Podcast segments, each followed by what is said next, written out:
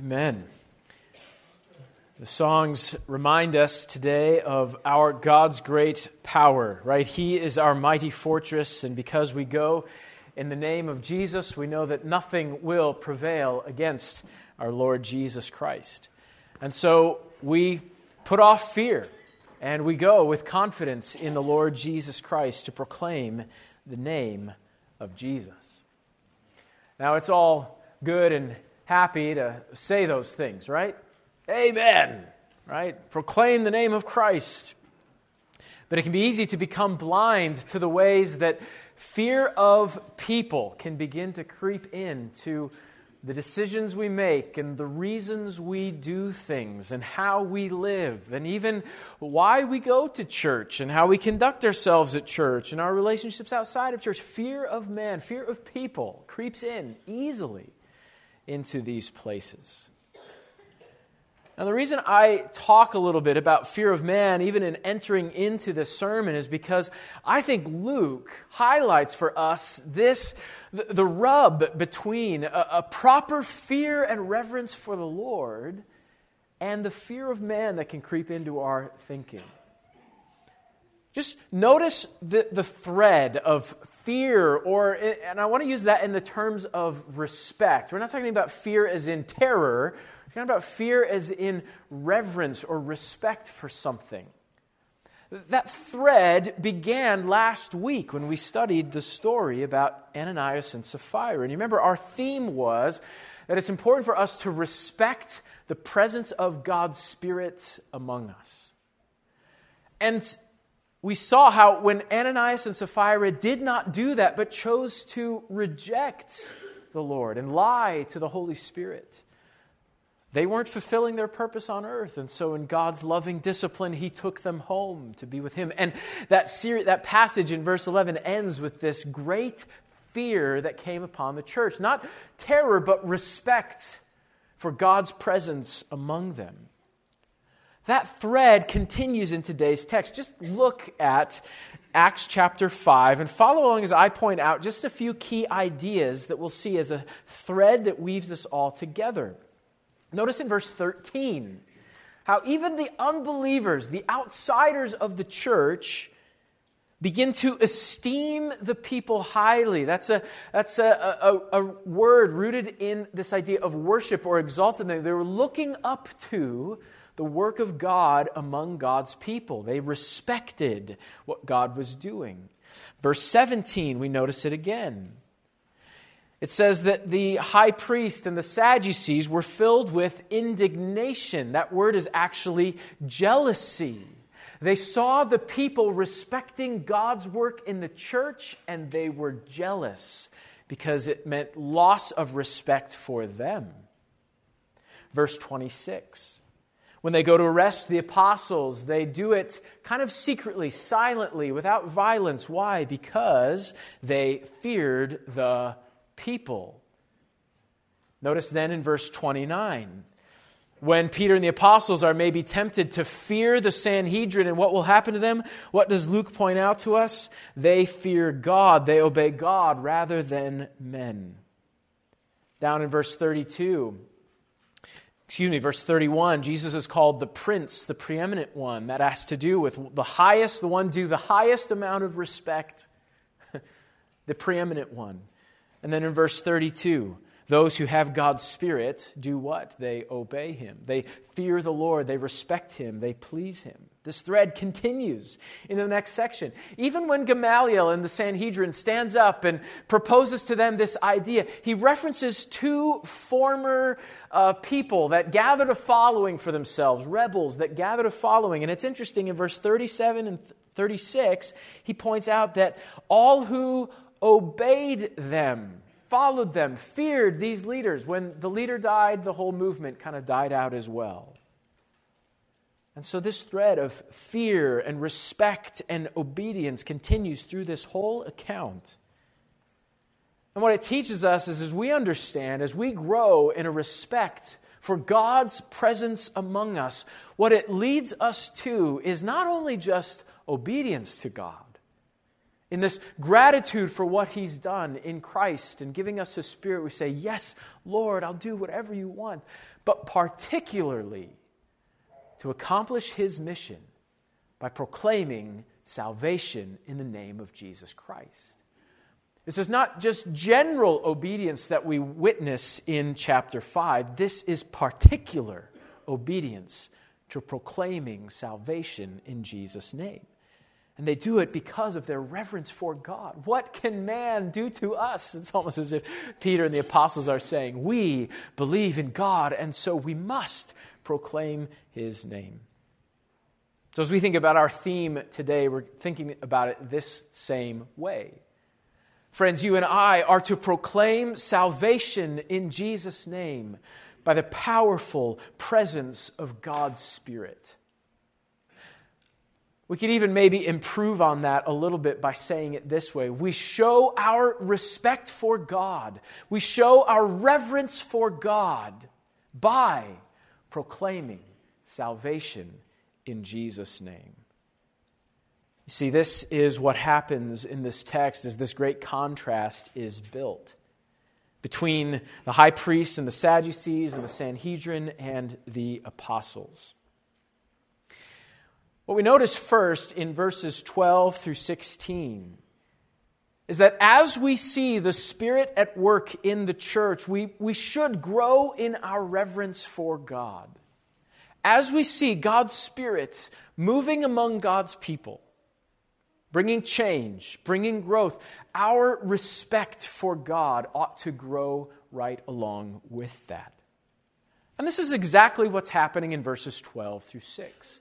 God is at work. Notice the descriptions of God's work beginning in verse 12. Luke describes that it's through the hands of the apostles that many signs and wonders were done. Do you notice the, the passive description there? Through their hands, signs and wonders were done. It implies that someone else is doing the signs and wonders. It's simply just through them. Well, who's the one doing these signs and wonders? God's Spirit accomplishing these things. Now, this was predicted that God would do this through the apostles as part of confirming God's word in this time where Christ has ascended to his throne in heaven and the apostles are to teach and preach the word of Christ. It was clear that those who had witnessed Christ's resurrection, the apostles, would do signs and wonders to confirm the word. As the church continues and the apostles die and pass away, those signs and wonders cease. There's no need for them any longer. We have the written word of God. And so the Spirit is doing these signs and wonders among the people. But there's something else we notice in verse 12 a miraculous work of the Holy Spirit. They were all with one accord in Solomon's porch. Some of your Bibles may say Solomon's portico or some Solomon's colonnade, I think is another one that's mentioned. It's an area just outside the temple, actually attached to the temple. It was considered part of the temple grounds. It's a large area where the church had begun to gather regularly. You want to talk about a miracle? Luke says that these 5,000 plus believers were all in one accord. They were unified. How does that happen? Among 5,000 plus believers that just met each other days ago as pilgrims from all over, just all they have in common is they've trusted in Christ. And there's unity. There's another miracle of the Holy Spirit right there in verse 12. And so they're gathering and they're, they're worshiping the Lord together and they're preaching salvation in Jesus' name. Now, there's something interesting in verse 13. It says, None of the rest dared join them.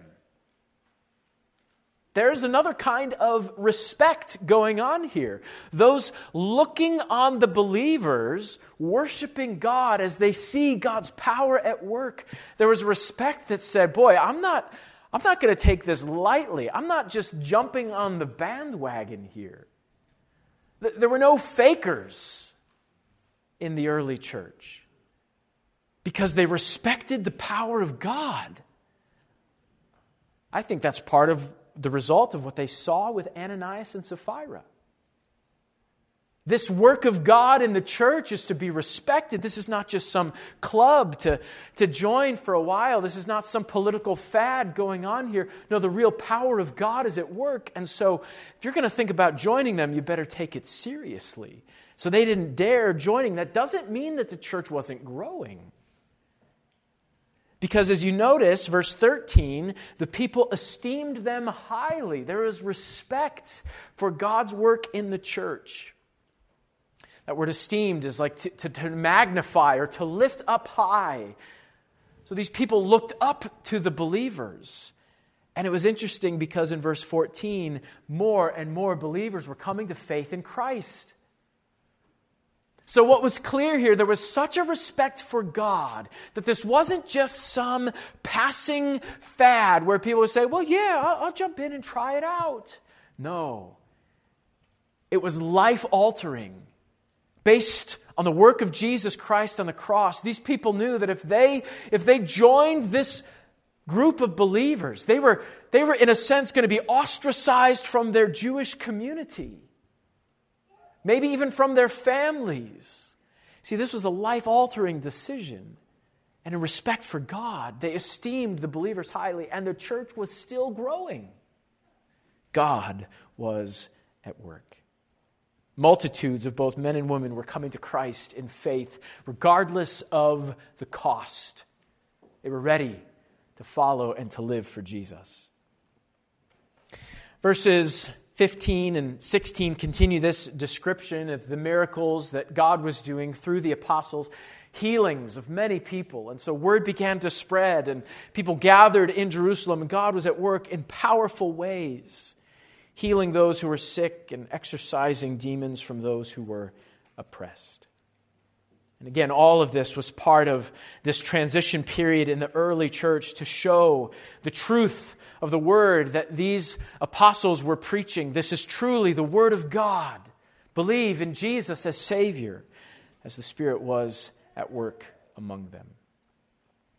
Friends, as we see the Spirit of God at work in the church, we grow in our reverence for God. The work of the Spirit is what draws people to the church. Not, not gimmicks or shows or anything like that. It's the work of the Spirit that grows our reverence for God.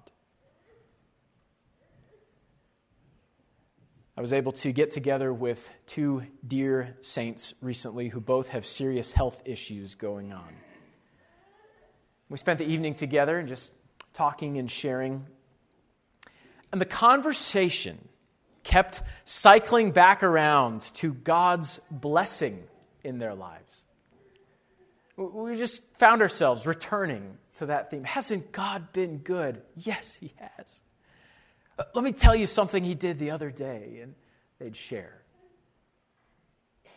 I came away from our time together just rejoicing in the work of God's Spirit in those two saints.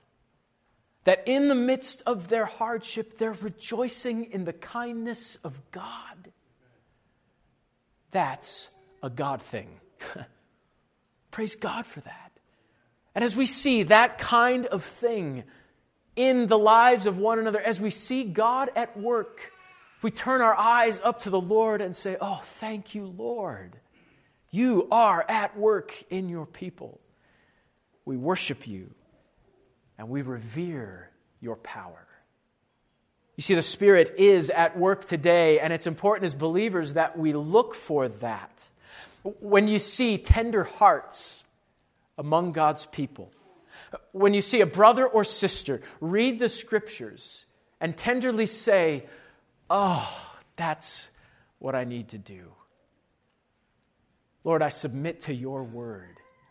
You're watching the Spirit at work in someone's life. When you see confession of sin, uh, that without prompting, someone comes forward to you and says, You know what? I, I need to talk to you about something. I've sinned. I've talked to the Lord and I know He's forgiven me. Would you forgive me for what I've done? You're watching God's Spirit at work the behind the scenes service, the things that we don't see, the words of encouragement that God spreads among his people to administer his comfort through the saints. The patience with difficulty that you see your brothers and sisters endure hardship with their eyes fixed on the Lord. The empathy for needs, the compassion to reach out, prayer with one another, joy despite difficulty, faith over fear. These are all evidences of God's work at, at work in his people. And when we see these things, we lift our eyes to heaven and we respect God's power. We fear the reality of Him among us at work. What a privilege to be His people. And so, friends, I encourage you to grow in your reverence for God as you see Him at work. This is indeed what ought to happen in the life of the church. This is not some club. This is not some just fad that, you know, I'll try this for a while and see if it makes my life more comfortable. This is life altering. That we who have trusted in Christ have then been given God's Spirit so that we can participate in God's mission. Everything changes when you become a member of God's universal church. And then we grow in reverence for what we see of God inside His church. See, church growth is not about gimmicks or style or passing fads or popularity or things like this. No, what makes the church magnetic is the work of God's Spirit here. As people see the glory of God at work here, they will take church seriously. This isn't some cool looking club, it's ground zero for the presence and work of God. And so it attracts those who are being drawn by the Holy Spirit. It attracts those who have been converted to faith in Christ and who want to draw near to God and participate in what God is doing. That's what church is. And so, as you see God's Spirit at work, grow in your reverence for God. But as we see in the text, sometimes there comes resistance to this kind of thing. We'll see number two today that as you meet resistance, keep proclaiming salvation in Jesus' name. This is our mission, that the world may know that Jesus is the Savior that God sent. And so as we meet that resistance, we keep our eyes on our task. Keep proclaiming salvation in Jesus' name. Now, track along with the story here, beginning in verse 17, as there's this growing contrast between the high priest and the Sanhedrin and the apostles, and fear of man over here, and fear of God with the apostles. So, as this powerful work is going on and the people respect the apostles, the high priest needs to bring this to a stop. Verse 17. They're filled with indignation or jealousy. The people are beginning to respect and follow the church and the Lord rather than the high priests. And so in verse 18, they arrest the apostles and throw them in prison, resisting the work of God. But God is greater. Verse 18 and 19. As they're in prison, an angel of the Lord comes and looses their chains and the doors, and the apostles are set free with this instruction in verse 20 Go stand in the temple and speak to the people all the words of this life. And of course, we who understand the gospel know that that life refers to life in the name of Jesus Christ, salvation from sins, and life everlasting to those who trust in Jesus. And so, God, through this angel, releases them from prison and calls them to go right back to the temple where they were arrested and to keep preaching salvation. And so, verse 21, that's exactly what they do. The morning comes, they go to the temple, and they start teaching again.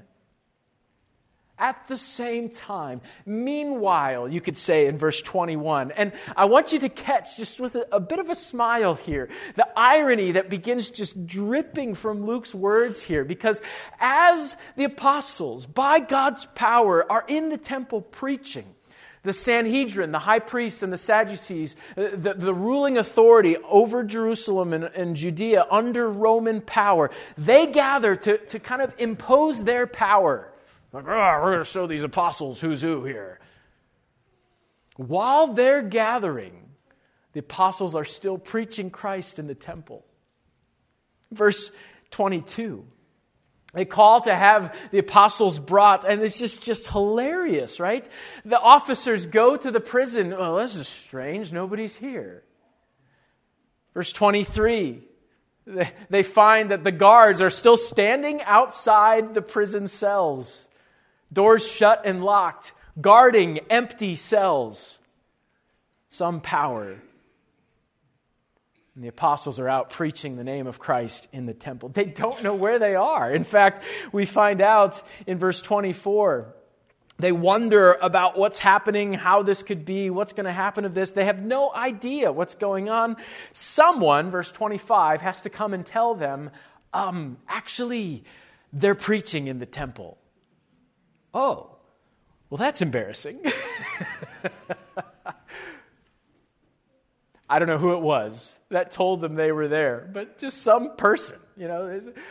These rulers, the high priests and the Sanhedrin, in all their power, are told by some commoner, um, actually, they're, they're preaching again in the temple. Now, there's no humility here. Oh, that they would have paused at that moment and thought, maybe God is at work among them. That they got out of prison and are still preaching in the temple without us even knowing. But no, they move right to arrest. And I think Luke's helps us see the reason that there's no pause to reflect on God's work here because, verse 26, they arrest them quietly without violence. Just kind of this, like, you need to come with us, arm around the shoulder, and they walk them off the temple grounds because they fear the people. All they want is the respect and power that comes from ruling the people. There's no fear of God. And so they've got to keep up appearances. They've got to keep the crowds in favor of them. And they have no care for what God thinks or what God is doing. And so the apostles are brought, verse 27, before the council. And the high priest asks them with this great authority, he asks them this rhetorical question did I not tell you to no longer speak in this name? The idea is, you know, kind of like how, of course, he told them, how dare you go against my instructions? You can tell his fear, the end of verse 28. Look, you have filled Jerusalem with your doctrine and intend to bring this man's blood on us. What's he afraid of? His reputation. He's scared the people are going to find out that indeed they did put Jesus to death. And now, this one with whom is attached this power of healing, the Lord Jesus Christ, the, people will find out they put him to death. And they won't respect them any longer. That's what he's afraid of. No fear of God here. Fear of man. He's worshiping his own reputation. And you see the contrast in verse 29. Peter and the other apostles answer, We ought to obey God rather than men. Peter's like, Hey, it really doesn't matter what the people think here. We revere God, and we must do what He wants us to do. We must proclaim salvation in Jesus' name. See, Peter and the apostles revered God and His power. It didn't matter what the high priest threatened to do. It didn't matter what the Sanhedrin would do to them, they served the living God and they trusted in his name. Verse 30 and 31, I, I love this, right? So the high priest, I mean, just picture this. Here's the high priest in all his pomp and power with the Sanhedrin around him, threatening Peter and the apostles for, for preaching in Jesus' name. Not only does Peter say, We fear God, not men, then he preaches the gospel to him. I love it. In verses 30 and 31, he says, The God of our fathers. So he draws the high priest in. This is your God too. The God of our fathers raised up Jesus, whom you murdered by hanging on a tree. Him God has exalted to his right hand to be Prince and Savior, to give repentance to Israel and forgiveness of sins. What a gospel presentation right there. Just two short verses, and Peter lays it all out for him. You murdered Jesus, but there's forgiveness of sins because God raised this Jesus up and has made him Lord and Savior. And if you repent, he'll give you forgiveness of sins your murderous intent can be washed away. Verse 32, Peter comes back to his mission. We are his witnesses and also is the Holy Spirit, whom God has given to those who obey him. There, that thread of fear and obedience comes up again. Peter knows the whole reason he's able to do this before the high priest is not just his own personal skill in sharing the gospel or his own personal strength here. No, no, no. This is the work of the Holy Spirit. Why did Jesus and the Father send the Spirit after Jesus' ascension? To bear witness that Jesus is God's Savior. That's the work of the Spirit. And so Peter's boldness here is actually the very work of the Holy Spirit witnessing to the Sanhedrin that Jesus is the Savior that God sent. And it's interesting because he calls believers those who obey him. When a person trusts in Christ as Savior, one of the things that results is a changed life because they recognize that Jesus is the exalted Savior. He's preeminent. That's kind of what that word prince means here. And so, in reverence for the one who gave his Son for me and then gave his Spirit to me, we say, Yes, Lord, I'll obey you. That's what believers do. We obey the Lord. That doesn't mean we don't have times where we fall short and we fail. But we keep repenting. We keep turning back to Him. We keep saying, Yes, Lord. What you've done for me, I am yours. I'll do whatever you ask. I'll do whatever would please you. Our lives revolve around that goal, and specifically to witness to the fact that Jesus is the Savior God sent. As you meet resistance, keep proclaiming salvation in Jesus' name. This is what it means to be a Christian. We have believed in Jesus' work, his death and resurrection. We accept Jesus as Savior in our lives and recognize then that he is preeminent in our lives. As the one who gave his life for us, we live that we might live no longer for ourselves, but for him who died for us and rose again. Everything is about him. And so those who believe also obey because they fear God, not men. I wonder have you trusted in Christ as Savior? Have you been freed of fear of man in your life? To trust in Jesus and grow in your reverence for God that says, Oh, because you gave me Jesus, I will do anything for you.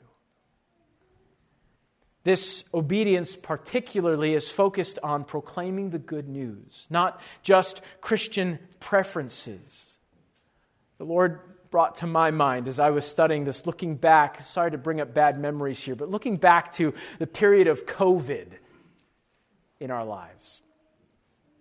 And I was looking back to all the, all the thinking and, and working we did during that time to figure out church and work through what, what would happen and how we would handle things. And I'm thankful for God's help during that time. But as I was thinking back on that and, and, our efforts and so forth, I began to wonder if, if maybe I was more up in arms about my potential comforts being taken away than I was passionate about the task of proclaiming the good news no matter the cost.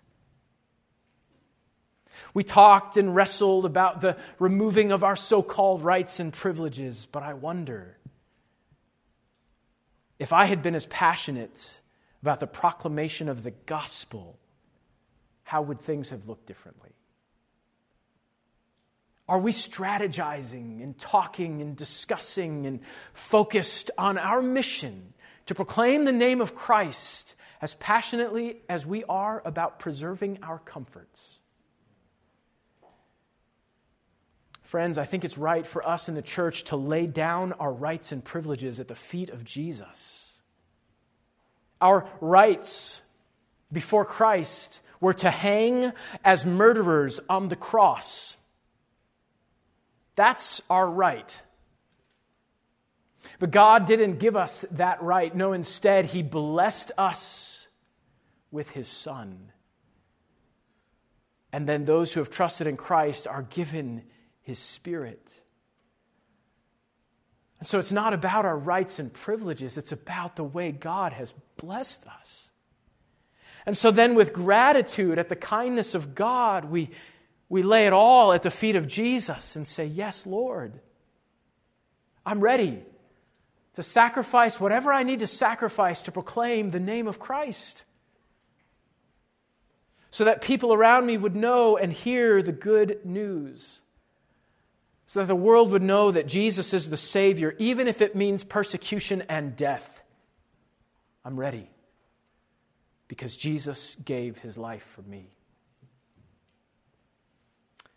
So I encourage you first to know the good news, to be aware of that understanding of the death and resurrection of Jesus Christ in the place of sinners, so that you'd be prepared to share with someone the bad news, their accountability to God, and because of their sin against God, eternal death. But, but the good news that God in love sent his Son, Jesus Christ, to die in our place, paying in full the penalty for our sin, rising from the grave as victor over sin and death, exalted to the Father's right hand as Savior of the world. But then also that response to repent and believe in Jesus, just like Peter calls the high priest to do right here in Acts 5 31. As you meet resistance, keep proclaiming salvation in Jesus' name. We see, thirdly, in the text today, we can rejoice that God chose us to participate in his unstoppable mission. God chose us to participate in his unstoppable mission. The irony continues in this text as we get a sneak peek into the discussions of the Sanhedrin. They actually ask the, the, the apostles to step away. We don't know exactly how we get clued into this conversation. Possible Luke was there. It is interesting, Gamaliel is the one who speaks for a while, and we find out later in the book of Acts that Gamaliel was Saul's teacher, Saul who became the Apostle Paul. It's very possible that this account is in the book of Acts by Paul's testimony as he looked back and remembered what he saw and watched on this day. We don't know. It's a guess, but it's interesting. So, verse 33 they hear this, and the Sanhedrin is furious, and they plot to kill them. Think about this for a second. They're so angry that they've been accused of murdering Jesus. They're so fearful about their reputation, they might be known as murderers, that they plot to kill the apostles. Do you see the blindness there? Gamaliel stands up in verse 34. He's held in respect. There's that word again. They, they respect Gamaliel, they hold him in esteem. But just notice again the sadness of this because Peter, through the witness of the Holy Spirit, has just shared the gospel with the Sanhedrin. But they respect Gamaliel, not the Holy Spirit. So they listen to Gamaliel, and he begins to take them through some history. He reminds them of two men who rose up in recent history in, in Judea. And we don't know exactly all the details of these men in history. There's some record of them. Maybe some claim to, to be able to overthrow Rome and, and, and save Israel or something like that. Some, you know, savior, messiah sort of complex or whatever. And, and each of these men actually gained a following for a time. And you notice again in 36 and 37, that little phrase, those people obeyed him. They followed, they feared these, these leaders. Respect. Uh, but as soon as those men died, the, the movement died away. And so Gamaliel continues explaining to them, and, and the conclusion of his logic comes in verse 38. Just like these former men who gained a following for a time, if this work is of men, it will die out. But verse 39 if it is of God, you cannot overthrow it. Actually, he's right on. He says, You might even be found to be fighting against God if you resist this movement. Now, I don't think Gamaliel believes that the apostles all are a movement of God. This is just a, a reminder of God's sovereignty, and if this is a thing of man, it will die out, and if it's of God, it will continue. Interestingly, they're so blind to the reality here. Gamaliel points things out that they could have seen already. That the leader of this movement, the Lord Jesus Christ, is not dead, but is alive. And so the mission will not fade away and die. Furthermore, that God is at work in the church producing these miracles that were intended for Israel to know and respond and believe that Jesus is the Christ. And yet they're still rejecting. So they sort of listen to Gamaliel in verse 40. They, they don't just let the apostles go, they call them in and have them beaten. This was probably 39 lashes. Jesus' lashing was through Romans, so it may have been more. The Jews stepped theirs back one less than 40, so as not to break the Old Testament law. And so they probably got 39 lashes, all 12 apostles. And so, bloodied and torn and bruised and beaten, we hear them in verse 41. They depart from the presence of the council, rejoicing that they were counted worthy to suffer shame for his name. As the Sanhedrin is worried about their reputation as murderers and seek to murder the apostles, the apostles don't care about their reputation. They say, Fine, we will bear shame for the name of Christ. And beaten and bloodied, they leave the council rejoicing that God's chosen them to participate in this unstoppable mission because Jesus is alive and God is at work. And the work of God through His church cannot be stopped. A promise right from the mouth of Jesus I will build my church, and the gates of hell shall not prevail against it. And the apostles are just overjoyed to be able to participate in this, even if it means torture in this life. Because their time on earth, like that of every believer, is about one thing proclaiming the name of Christ until God removes us from this earth and takes us to our true home, where we will be with Him forevermore. And so, verse 42, they go right back to what they were doing. Maybe they even ramp it up a bit here. It says, daily, daily in the temple and in houses, they're gathering to preach Christ. I mean, I, I might have considered like stepping back a little bit here. Well, guys, we could consider every other week, maybe. Uh, I, they don't hide. It's right there in the temple where everyone can see them. They're gathering and in homes proclaiming the name of Christ, preaching and teaching Jesus as the Messiah. This is Christ in our English translation. It's the word Messiah, the anointed one, the chosen one, God's Savior. Everything is about that. Rejoice that God has chosen you to participate in his unstoppable mission. Friends, the mission of God is indeed unstoppable. Gamaliel makes a wise point here, and it's proof that Christianity is of God, that it has not faded or died these 2,000 years since Christ's time on the earth.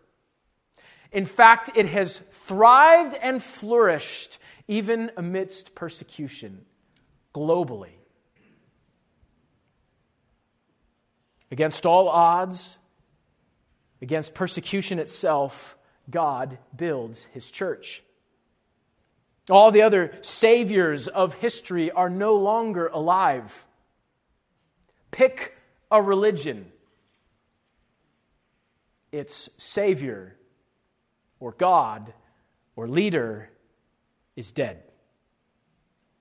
Only Jesus remains alive having risen from the grave, having conquered our sin and death, and lives forevermore. And in the hands of our Savior, the mission of God is secure and unstoppable. And what a privilege to have been chosen by God to participate in that. He wins, and we're on His team. Rejoice that you've been chosen by God to participate, but not just to participate. Think for a moment about the joy that comes from this. Who doesn't want joy? You know, to some degree, I think it's one of the things that every human being, whether they know the Lord or not, is after joy. But having been called to the mission of God, we know exactly where that joy comes from. Did Jesus not tell his disciples exactly how this would work in John 15, 9 through 11? When Jesus said, As the Father loves me, I also have loved you. Abide in my love. If you keep my commandments, you will abide in my love, just as I have kept the Father's commandments and abide in his love. These things I have spoken to you, that my joy may remain in you, and that your joy may be full. God brought us into relationship with him, the same loving relationship that the Father and the Son have together, we've been brought into that by the presence of God's Spirit in our lives. We are loved.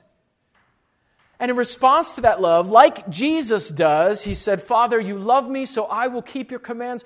We too thrive in God's love by saying to the Lord, Yes, Lord, I'll keep your commands.